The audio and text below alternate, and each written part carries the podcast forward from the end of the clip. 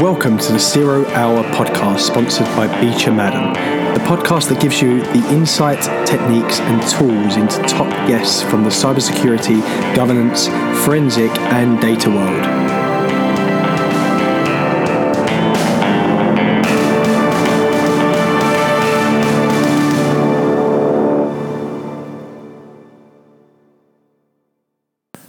Welcome to the latest episode of the Zero Hour podcast, and I'm your host, Carl Sharman.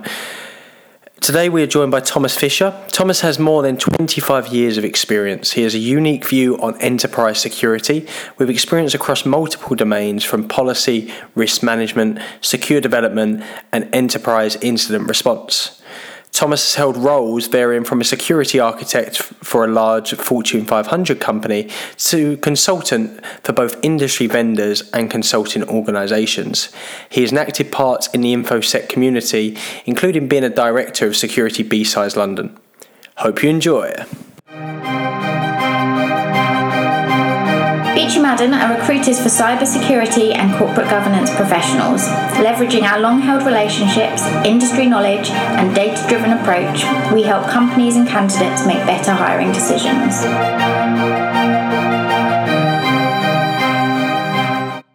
Hi, Thomas. Welcome to the podcast. Thank you for joining us today. Hi, Carl. Nice to be here. So, tell me, where were you born? So, I was actually born in France in the south of France, to be precise.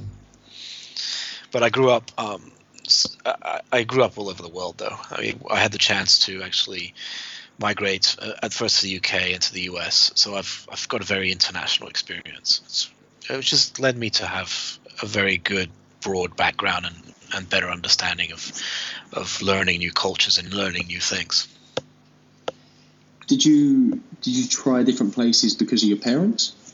Uh, initially, yes, because of my parents, and I've kept I've kept that kind of up myself. Um, I like the aspect of change. I mean, we live in a I think even in, in work, you know, things are constantly changing. Businesses are constantly changing. I, I like to be able to change and just have something new and something innovative. You know, just just to get into into a different different area, just get into different to, to learn new different things. It's it's always fun. It's always a challenge too. Of course. So, what was your education like if you were traveling around a lot when you were younger? Uh, so, actually, interestingly enough, I was I happened to be uh, travel uh, put into local schools. So my I w- I wasn't brought up I wasn't brought up or raised and and educated in a traditional French way. So actually, every country that I visited, I ended up in the local school. So in the end, I actually got a high school diploma because that's where I was in. I was in the U.S. when I was when I graduated high school, and I went on to American University. Um, originally, I studied in a bit in the U.S., but then I moved back to Paris actually to finish my education in Paris at the American University of Paris. So, what nationality would you say you are? uh, I am I mean, I'm French. I, I like being French. Um, you know, I, I, I kind of have my my French streak. You know, the food, the the culture, the wine. So that's that's basically uh, my nationality. But I consider myself non-national. I don't I don't really care the, about the country or the, you know, representing a country is is is less of an interest for me. I mean, it's the when I tell people I'm French, and the reason I stayed I stayed French is because of the culture more than anything else. So, when was the first time you, let's say, bumped into cybersecurity for the first time? So the first time I bumped into uh, security was actually when I was working out in Asia, and we needed to um, build secure networks in uh, in in in China. So the company was uh, opening um, affiliates in China, and at that time you had to be with a partner. So we wanted to secure our network versus the partners' networks to to, to contain and to protect uh, intellectual property. Um, the funny thing is, back in those days, I mean, you had very little choices in, in how you would actually do uh, local area seg- network segregation, and most of it boiled down to to at the time it was 3Com switches that only really did this. You'd have, you'd buy a 3Com switch and do MAC uh, based authentication. Uh, today you wouldn't even consider that as a security solution. You know, you wouldn't even consider putting that into your into your security, mostly because it's just it's no longer viable. As you know, we know that it's easy to bypass. That you can get you know you can get around it quite easily. So it you know things have evolved since then, and we have much better technologies. But uh, you know, it was fun trying trying to get this stuff to work together. Of course. So, what would you say cybersecurity is to you? Um, so f- for me, I see it as an enabler. Um, we need to.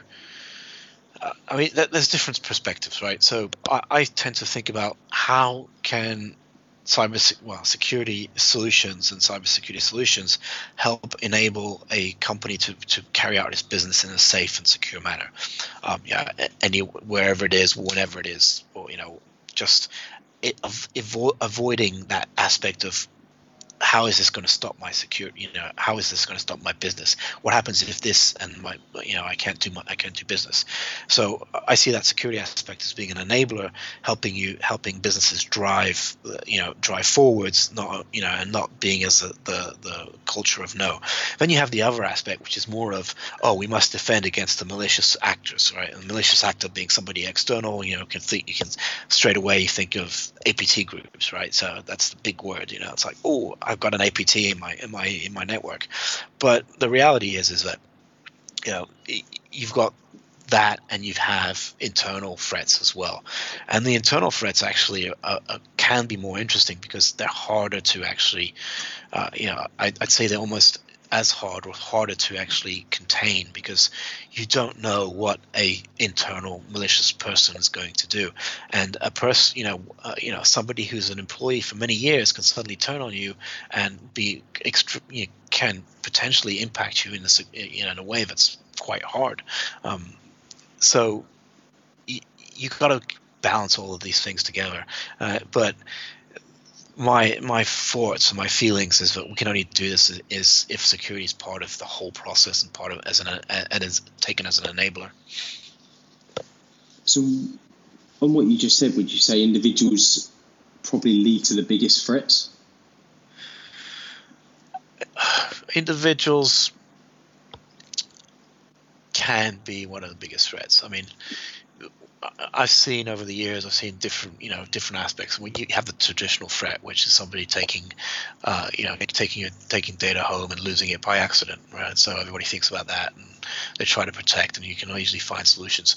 Then you've got the, you know, the, the ulterior motive threat. So somebody who's leaving the company who wants to hurt the company from a PR perspective, from a from a you know from a visualization perspective, make them look bad.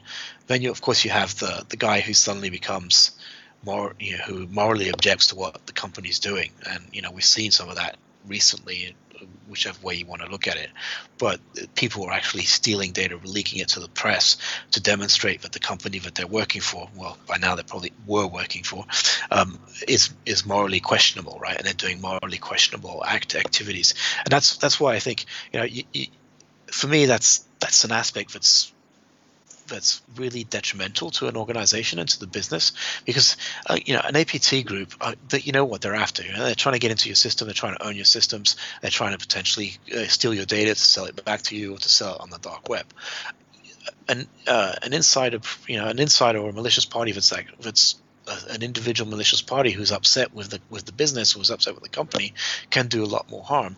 I if you think about right now, right? So the GDPR, uh, you know, it's coming about there's one of the aspects of the GDPR is subject access re- requests, right? So subject ac- access request is allows any individual, uh, European, you know, European uh, resident or European citizen to go to a company and say, you know, tell me what my data is, uh, delete me from your records and things like that. I mean, think, you know, think about this. It's like companies how are they going to respond to this, right? How do they have processes in place, and things like that? But if you're if you if you've left the company or you've you're you work you know you you buy products and you don't like the products you know you can go back and, and ask for this information and essentially discover thing you know potentially put this this this organization in non-compliance with the GDPR and then all you have to do is report them to the ICO and that just that'll just deliver a chain of events that'll basically you know not cripple but will significantly hurt the organization because they're going to be you know under the they're going to be audited they're going to be under government scrutiny things like that. So i mean it's a bit far-fetched but if you think about it what we're, we're opening we're kind of opening a door if we're not careful to allow people to basically almost take you to court for for for a simple reason that you can't give them the information that you that you have on them or you're using their information in the wrong way and so this is I, I think companies need to realize that and start to change their vision on, on the on the fact that an individual user can be just as destructive as a malicious group like you know like an APT group or something like that. So, what would you say are the most other common threats that you that you'd see on a maybe daily basis?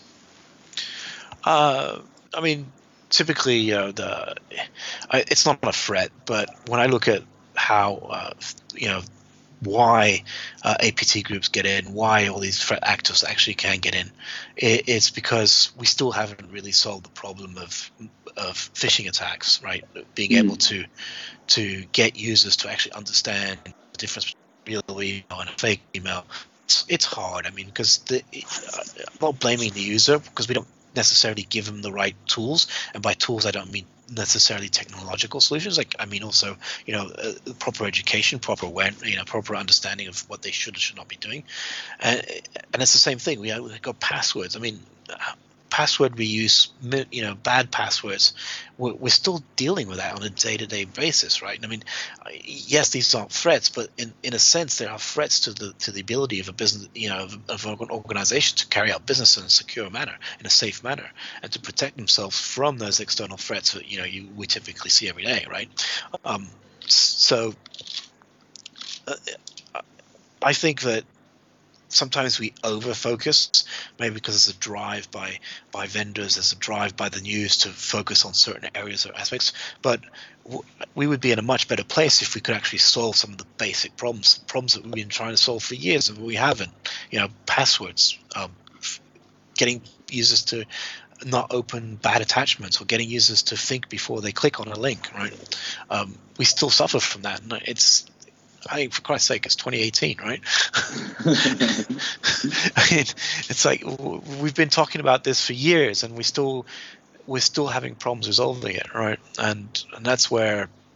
Uh, and I appreciate, you know, companies like Microsoft, Apple, uh, you know, by locking down certain systems and making it better, they're making it easier for, for for uh, for users to to better understand. But we have to do better, and for me, better is is, is going back to that enabling the business, right? If we can find better ways of of helping the business users understand right from wrong, and if we can demonstrate, you know, if we can give them the, the right tools so that they they make more better informed decisions, we'll we'd be in a better position and we'd have, you know, we, we'd be less afraid of some of these uh, some of these threat actors. Do you think any of these threats will ever go away? Uh, no, they're just evolving. I mean, I, I, I'd say, you know, and I've said this before in, in, in certain discussions, is um, I don't think threats have really changed, right? They've just evolved. Um, some of them have become more complicated. Some of them are still very simple because we haven't solved some of the simpler simpler aspects of uh, uh, some of the simpler vulnerabilities that we we have in in the infrastructure or in the organization. But overall, I mean, it's a continuity, right? We're just the actors are just finding different ways, new ways to do the same things, which is uh, at the end of the day is you know try to try to get into an organization to do damage, right? And damage can be anything from you know den- denial of service to uh, data leakage, you know, to or to just credential dumping, right? How can we keep moving forwards in order to prevent attacks?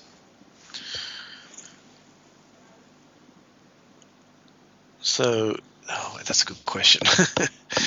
how, how, do we keep moving forwards? Um, so we need we need to look at this as a whole, right? Stop focusing on individual aspects of it.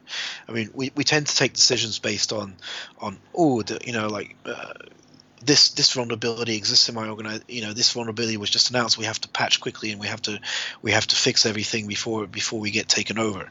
Um, we shouldn't be looking at it in that simplistic simplistic way. I, I think we need to have a more holistic approach, right? Looking at um, what what is the real impact of this, right? Where do I need to concentrate my efforts to make sure that number one, uh, my end users understand the you know potentially understand the risk and avoid being being compromised, or and number two that we that we we we focus our our attention and we focus our resources because to to the right in the right areas. And that's the problem is that today you know we're in an industry that's that's growing rapidly because people you know more and more people realize that they they do need to have this talented staff to to help them you know protect the business. And so you know there is a recruit you know there is a shortage of of candidates. And one of the things that well outside of actually bringing new generations in and, and, and you know mentoring them into the into the industry the, the thing is is if we stop spending our resources on on on the you know the minutia of, of a problem and start thinking about an approach that's more fo- focused on the threats focused on the activities and we can optimize the use of those resources right? We can optimize the use of those resources to better fit a, a, a you know a, a, an end-to-end protection. What do you see as the main objective for any attack?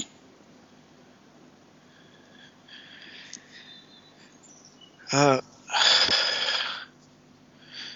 the main objective for any attack. I'd say it's getting a foothold into the organization, right? So especially when you're talking about third party malicious actors, right? They're trying to get into the organization. I mean, if you look at some of these, I, you know, I, I do I do a significant amount of threat research around around the, the actors, around some of the tool sets, um, some, some of the ways that they, they, they achieve their targets. Um, a lot of these tool sets are made to be resident in the organization, to take over the organization, to be able to to do you know multiple things against you, right? So the, I mean, the typical one is creden- you know, typical ones we talk about is credential dumping. Because if you can find an admin account, you've basically you basically own the network, right? You own that infrastructure. Um, if you can find somebody with privileges to to some sensitive data, you can use that uh, in a bargain as a bargaining chip to to essentially gain money, right? There's, but at the end of the day, that it's all a, it's all about monetary gain, right? Because at some point in time, they're going to use that access. They can blackmail you or, or to actually do things which will give them the ability to gain, you know, to do monetary gain on the site. So, like if they dump your credentials, they can put the credentials on the on the dark web, sell them, and they, you know, and get some money out of that. Um, if they dump uh, some significant, interesting data, they can you know, they could potentially dump that onto you know onto the dark web and, and and sell it off as well. We talk about innovation in terms of an attack, and we talk about innovation in terms of protecting from that attack. But would you say the more the more innovation that is being released, the more innovation that's being introduced to organisation is leaving us open uh, to further attacks and more risk. No.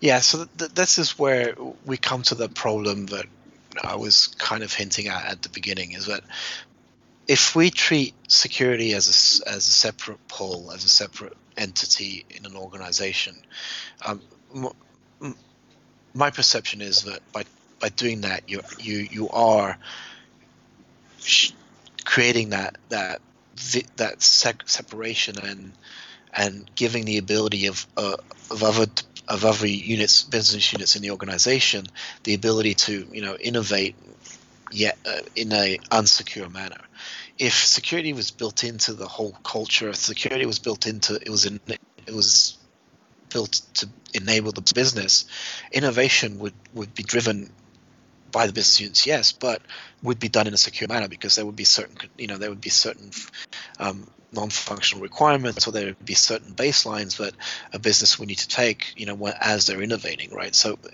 it's I suppose it's a bit catch twenty two because we're in a state now of security that we you know we don't we, we we're playing catch up all the time so we don't you know and it's always lagging behind and we have too many people that are of the culture of you know you can't do this. Um, while business wants to drive forward and wants to make new things wants to produce new ideas wants to wants to just change its culture um, if you if you look at you know, businesses like AWS, Google, and things like that, as fast as they are, as fast as they are, if they didn't have an you know, embedded culture, you know, the culture of uh, you know, certain cultures was embedded in, in, their in their business, right, and their drives. So uh, if we can embed security in that same manner into into a, any business and embed it as as as a as a fundamental uh, concept, whenever whatever for whatever you're doing, we can drive secure innovation, right, and and build secure innovation.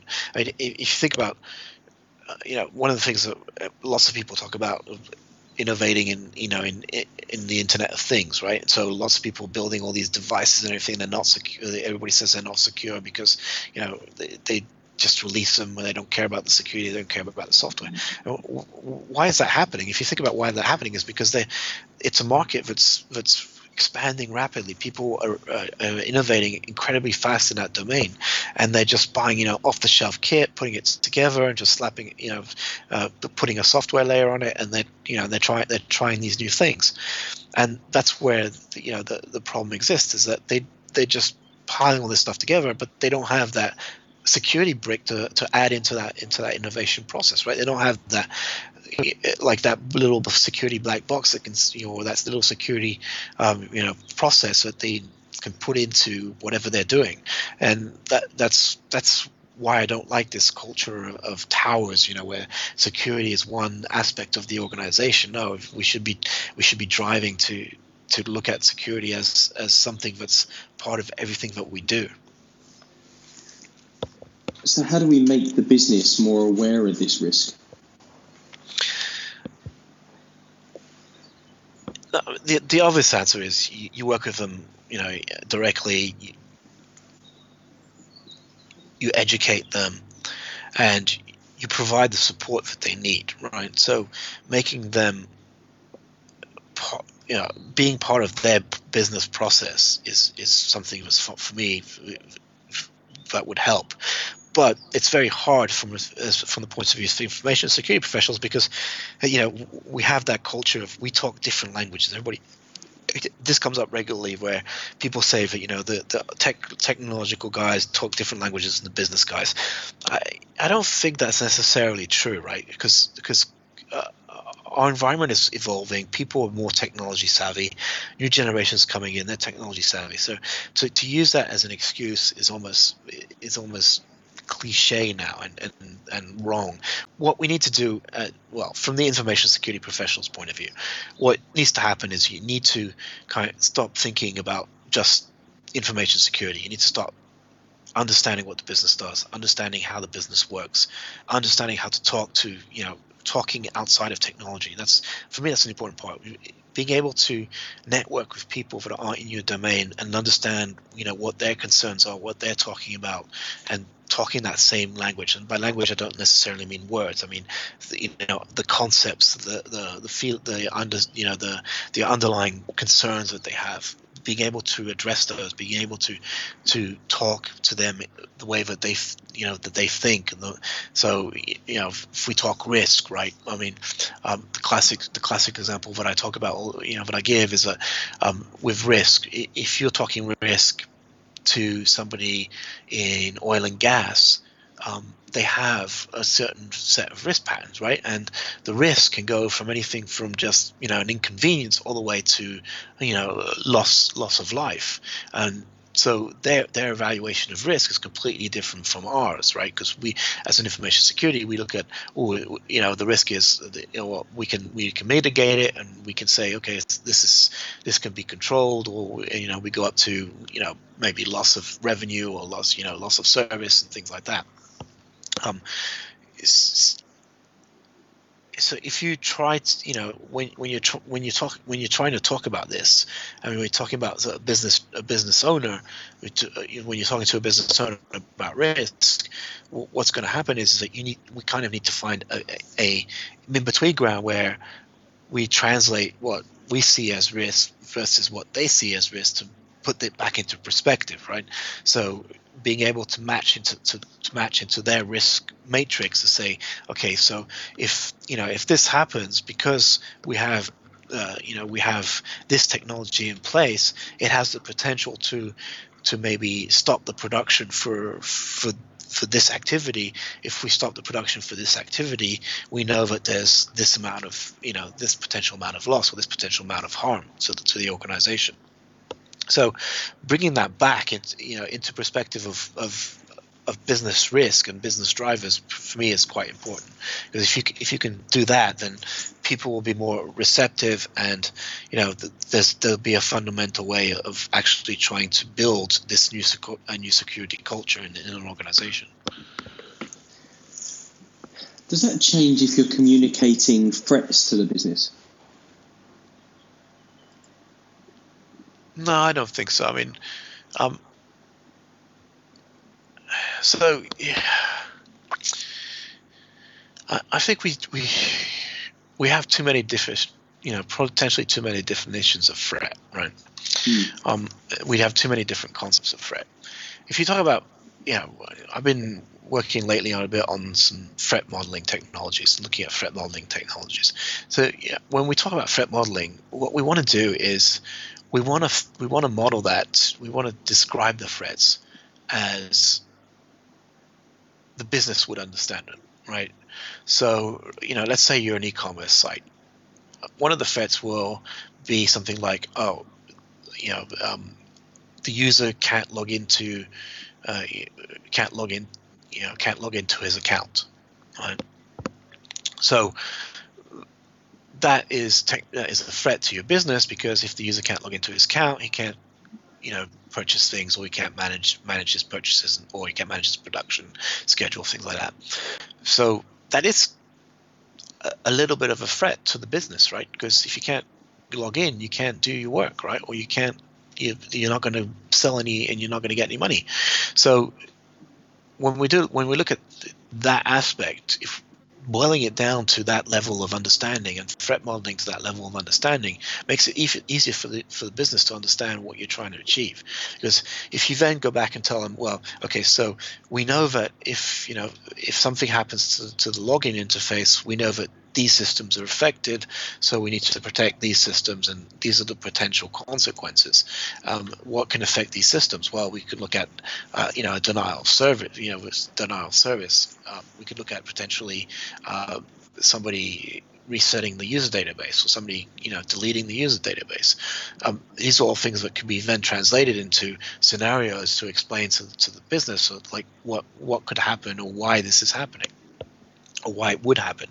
Um, so furthering that education aspect where you're you're explaining to them that you know if you if we take precautions to protect the login interface we can get rid of this threat and we can we can understand and it also helps for me it, it also helps to better understand what needs to be mitigated and what needs to be accepted as, as, as a risk um, because the business will have a better idea of, of the real consequences and the real impact and that's that's one of the things that we're missing. I mean, we think about oh the impact to the system, we think about the impact to the network, we think about the impact to the to the to the user's endpoint, but we don't think about we, we don't necessarily think about the end the end impact to the business.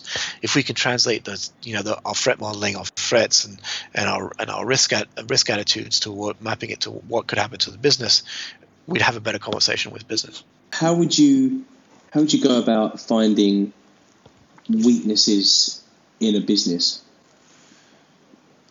So I'd start by uh, doing some threat modeling, right? So understanding what the business what the business is, um, what they rely on in terms of, of solutions, um, threat model around that, then look at the potential risks, uh, identify what you know what's key what what are, what are key areas where you need to we need, need to look at the risks and then start to look at doing an assessment. An assessment can be an audit can be a, a vulnerability scan can be all sorts of things right?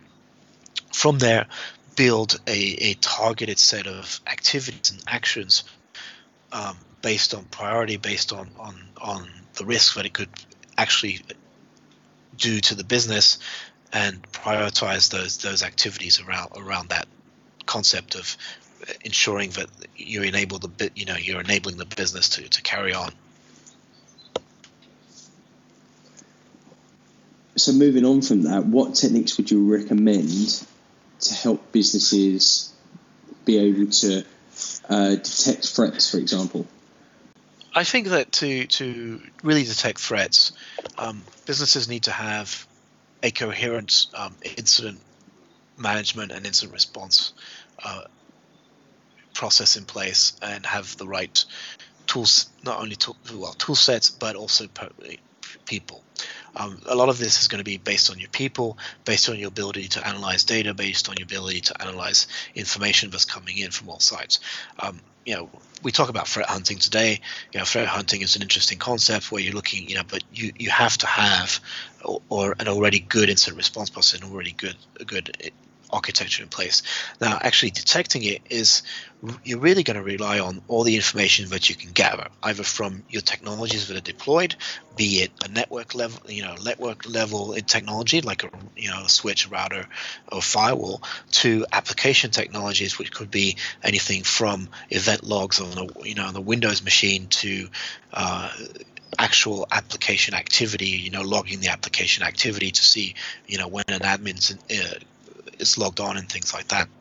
Um, then you get you really need to be able to analyze that information. The problem that you get to that point when you get to that point is you you're, you're creating a lot of data. You're creating a, an enormous amount of data, so you're going to feed it into something like a you know like a log management system or a SIEM Uh, but still, it's still a lot of data. You got to you got to start to think about how you're going to weed that out between things that you know, things that you can handle, things that you, you understand versus the, the unknowns. Um, and the unknowns are the more interesting ones to you know that you'll that you'll have to deal with over time because those are the ones that are actually going to that have potentially more impact because the things that you know you can quickly handle you can quickly push, push off onto the response and get it fixed. You know, in some cases, it might even be just making sure that all your security technologies are updated. Um, the things that are unknown have never been seen before by anybody, so you might not, you know, you probably don't have a process to handle it. You probably don't understand what's actually going on, so you need to deep digger and find out everything about that that that, that potential uh, attack or threat. And you know, it, what's important too is that you have access not only to the information that you're driving, but also external information. So there's a lot of good indicators uh, of compromise out there, or indicators of, of, you know threat indicators and threat you know threat intelligence out there. You need to bring that in as well, uh, and marry it with the data that you're generating. Now, the problem with those, with a lot of those, that threat intelligence is that it's some sometimes it can be very generic, and sometimes it can be very specific, specific to an industry. But some of it is is uh, you know, for lack of a better word, garbage uh, versus the few things that you actually need to, to really understand. And so part of the process of doing that is is integrating a threat intelligence is, is the ability to actually understand what's key for your business, what's key for your organization, which which things should you be looking at, and which things can you can you ignore because they they would never, well, I won't say never, but would have little impact or have little little significance to to what to what your business does. And how would you move that on to the next step in terms of actually managing that threat and dealing with it? Uh, by threat, you mean something that's actually, um, well, something that's that's that's hindering you, right? So something yes. that's attacking your business. Yeah, um, it's attacking the business. Yes. Yeah. So um, there, I mean, it's the incident response process you know you, you have to have the right driver for you know the right incident response process. Uh, it's something i've been talking a lot about lately uh, as well because um, some of the new you know legislations on data protection are forcing us to, to kind of rethink that incident response process. You know, typically we we look at in incident response we'll look at some of the activities around so you know um, how did they get in? What did they do? Uh, what, what, tools did they use? Let's find the tools. Let's protect ourselves against those tools. Uh, you know let's let's protect against ourselves against the activities. And we only as an afterthought do we start to look at what did they actually do right? What how what happened once they compromised my environment? And that needs to be actually brought to the forefront. Um, so I mean, to handle a threat, you need to build that incident response team. You need to have a good incident response team. You need to build those process processes and procedures around that incident response as well. I mean, it's all about being systematic, careful, you know, documenting, uh, looking at your accountability and what how you're handling the incident.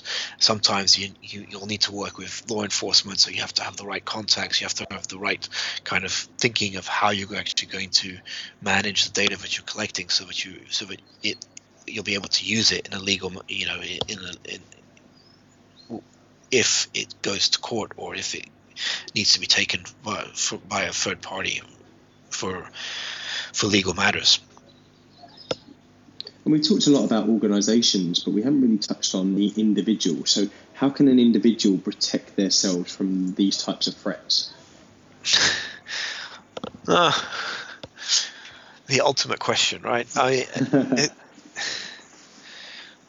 you know, living in the UK, you know, I've seen some, some, of, you know, the the national, you know, the NCSC t- doing, um, you know, advertising and, and trying to educate people about the risks of being online. Um, yeah, we need. I mean, ultimately, it, it's all about education, right? It's all about understanding, you know, what you should and shouldn't do with your tools. Um, we could also ask. I mean, yeah, and, and they could be the responsibility of the ISPs or the responsibility of the mobile operators, because ultimately that's how an individual gets to gets gets online, right?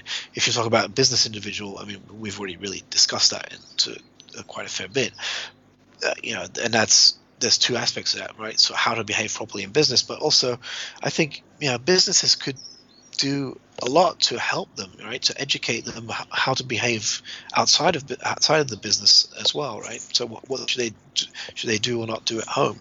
Um, you know, how do you, how do you teach your kids to be safe online?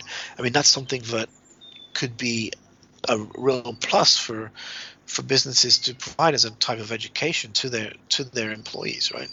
What about specific physical events? Do you, do you see that leading to more, uh, you know, further cyber threats such as the Olympics, the World Cups, the the different the different events that that occur worldwide, the global events, maybe we call them. Yeah. So, yeah, it's definitely a vector, right? So, the, the malicious parties are going to use that vector uh, because it's it's attractive, right? Um, the if if you can craft your messaging and if you can craft your attacks uh, to include those global events, you're more likely to get a hit. Mostly because people are interested, right? So if you send out phishing emails saying, "Oh, I've got like, you know, I've got a, an extra ticket for for the royal, you know, the royal wedding. Let's put, let's put ourselves in, in the mood, right? Um, for the royal wedding in, in, a couple of weeks, it's like, uh, you know, uh, if you click on this link, you can, you, you, know, you can bid for it. I mean, how many people do you think will click on it? Quite a few, right? Because there, mm. you know, there's there's a there's a certain you know, fundamental voyeurism and, and, fundamental want to participate in embedded in, in human culture, right? So they, there's I, I so you know I've I've compared it in the past to to um, you know, to the old days when they used to do public executions, you know, public floggings and things like that. You know, why did people come out? I mean, it's not it's not very pretty, right? I mean, to think about it, why why why did people go? Why did people go? They went because you know it was an event. It was something that was they were attracted to it because you know lots of people would be there, you know, or or they you know they want to see what what's happening, right? Because they've never seen it before. So there's there's that aspect of curiosity that's embedded in our in our in our genes, right, in our human genome, to, to be curious and, and using events where you're naturally curious um, is quite, you know, it's quite click to click, right? It's it's quick to click. I mean, sometimes I have to hold myself back. I, you know, I see I see these uh, some of these articles on, on, on, websites like, oh, this happened in this place, and oh, this is the cool picture of this cat or the, this you know volcano erupting you sit there and you think, and you're like, oh, what, maybe I should click on this, right? Just to check it out because I'm curious. yeah, no, I think uh, I think I can see that massively with with us all. So, tell me this, Thomas. Out the attacker and the organisation or the individual, who do you think will end up winning? I think well, I think ultimately, I mean, will win, right? Because Um, the, uh, I mean, think about WannaCry, right? If you think about WannaCry, WannaCry was kind of wake-up call on ransomware, right? So we saw, you know, it just exploded. Um, it was all over the news, and it woke people up because finally, you know, finally there was an impact big enough um, to to actually make the news. So it was like it was the impact was, you know, was felt by a lot of people, and that helped because, I mean, you know, despite some of the reports saying, "Oh, they found so many X ransomware variants this year or, or last year," the, the, the, truth of the matter is, is that when you look at it, we we we're seeing less massive impact ransomware attacks, right? There's uh, we we've taken the steps, and we've taken the measures to to to look at it to look at it again, right? To to to to circum to stop potentially a massive attack of that nature coming back because we're aware of it now, right? Being aware of something is is a key for me is a key fundamental aspect of of being able to evolve and grow and, and to to get to a point where we can you know we can be you know we'll we'll win right? Because once you're aware you you you'll take action. You know you you put the money into to to hire the right people. You put the money in to deploy the right tool sets to you know to re, up your game. Thomas what i didn't tell you was that we finished the podcast with the same 10 quick fire questions. Okay go ahead. Are you ready? Yep let's go. So what turns you on professionally uh, innovation and, and new technology. What turns you off professionally? Uh, I'd say lack of collaboration and lack of re- people not taking their responsibilities seriously. How do you unwind? How do I unwind? Yeah. Um, I usually phase out in front of the TV. Nothing wrong with that. What profession other than your own would you like to try? What profession other than my own would I like to try? Ah, bartender on a beach. Oh, that sounds great right now. What activity gives you the most energy?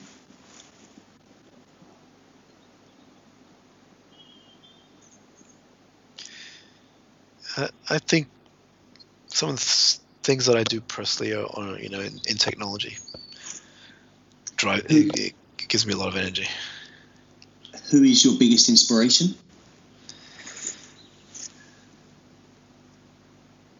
Hmm. I have never really thought about that one. Uh,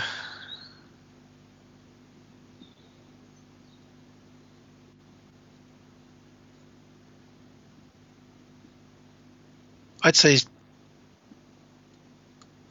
there there are a few. I don't think there's one in particular. I you know I can think of Stephen Hawking, Elon Musk, uh, uh, Steve Jobs, people that have driven innovation, right, or driven new ideas. Mm. Um, if if anything, that that would you know those types of people. I mean, I could always go all go all the way back to Einstein, right? I mean, that aspect of creativity and trying to find new to find new ideas and new things that, that's that's kind of what I would inspires me. If you had to present a speech right now, what one word would be its subject?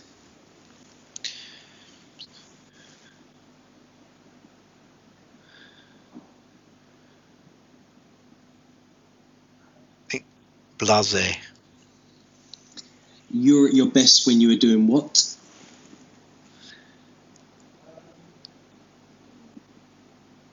Uh, tech.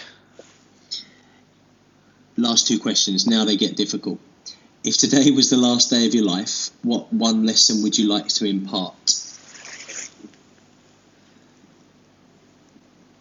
Don't give up. If heaven exists, what would you like to hear God say as the reason He is letting you through the gates?